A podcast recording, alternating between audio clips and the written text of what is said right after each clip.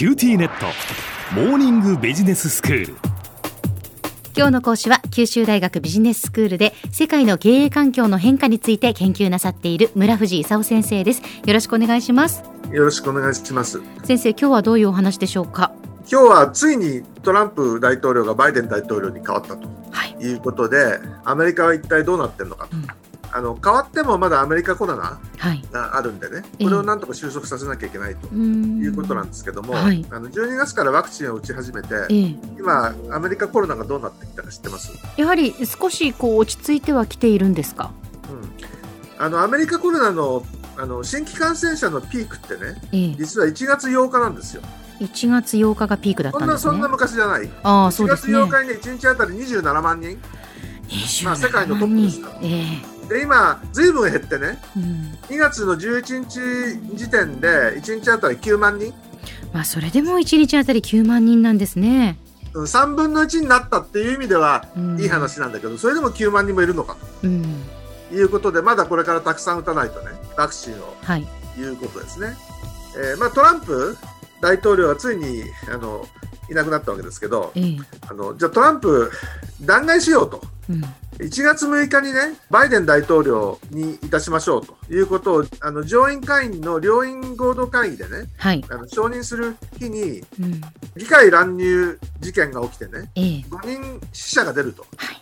うような事件が起こったんですよ。えー、それで1月13日に民主党が多数の下院でね、うん、2回目の弾劾訴追をすると、はい、いうようなことが起こって、えー、あの今あの上院でトランプを弾劾するかどうかという話になってるんですけど、あのそもそももう大統領じゃないんでね、はい、民間になっちゃった人をね弾劾するってそうか。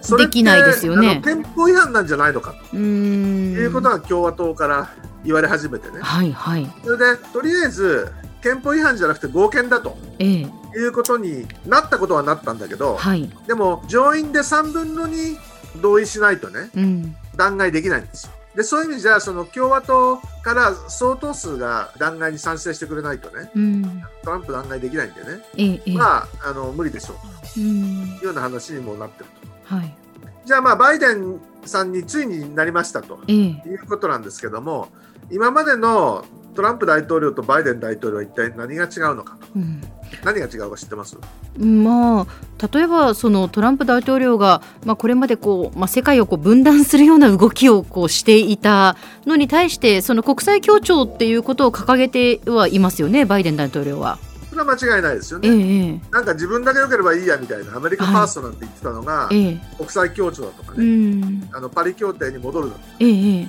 それはいいに決まってますよね。そうですねそれからその多様性の尊重っていうかね、はい、黒人だとかスパニッシュだとか、うんうん、その辺を差別して白人尊重主義なんじゃないかという話があったのを、はい、そのバイデンさんは多様性を尊重していると、うん、この辺はいいに決まってますよね。そうですね。じゃあなんか問題は一体あるのかああそこですよね。共和党がまあ半分くらいね、ええ、あの支持を集めてるのは一体なんだよと。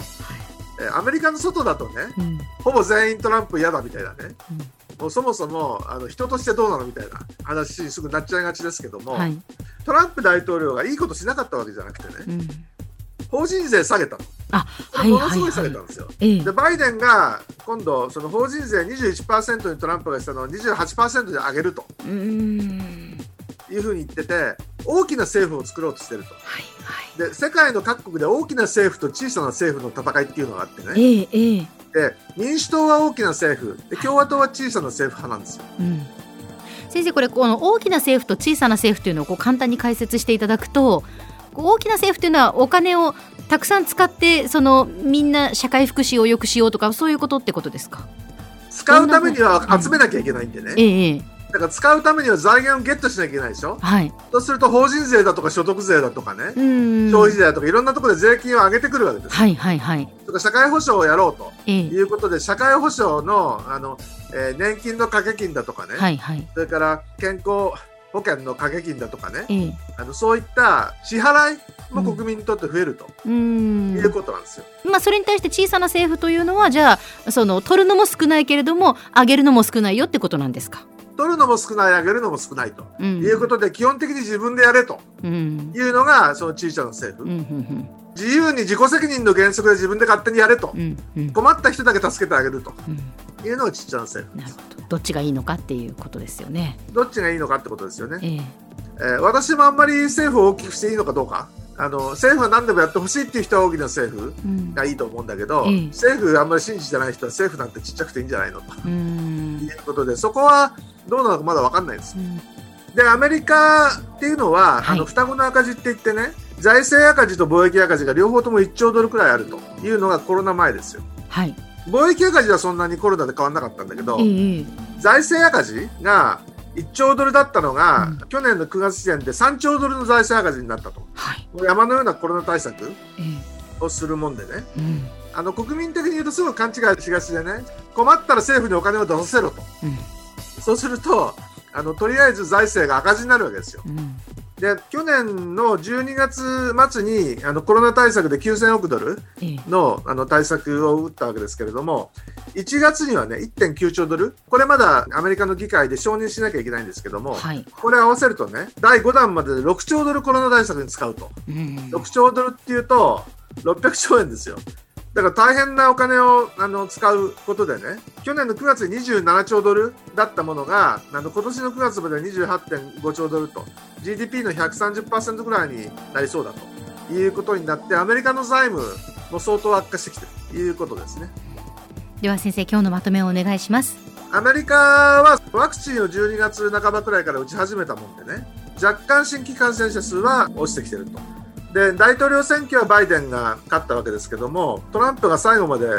いろいろ犯行を先導したもんで弾劾訴追をされたと。であの下院の過半数はあの民主党が取って上院は最初48対50で民主党が 2, 2議席足んなかったんですけども1月のジョージアの選挙で2議席取って50対50になって副大統領のカマラ・ハリスが最後に決める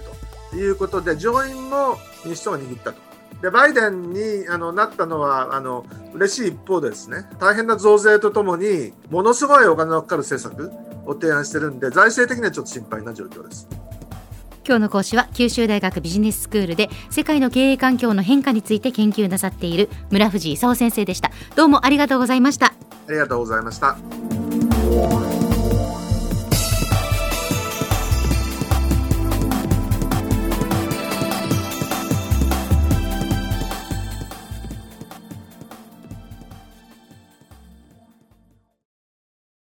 ューティーネット。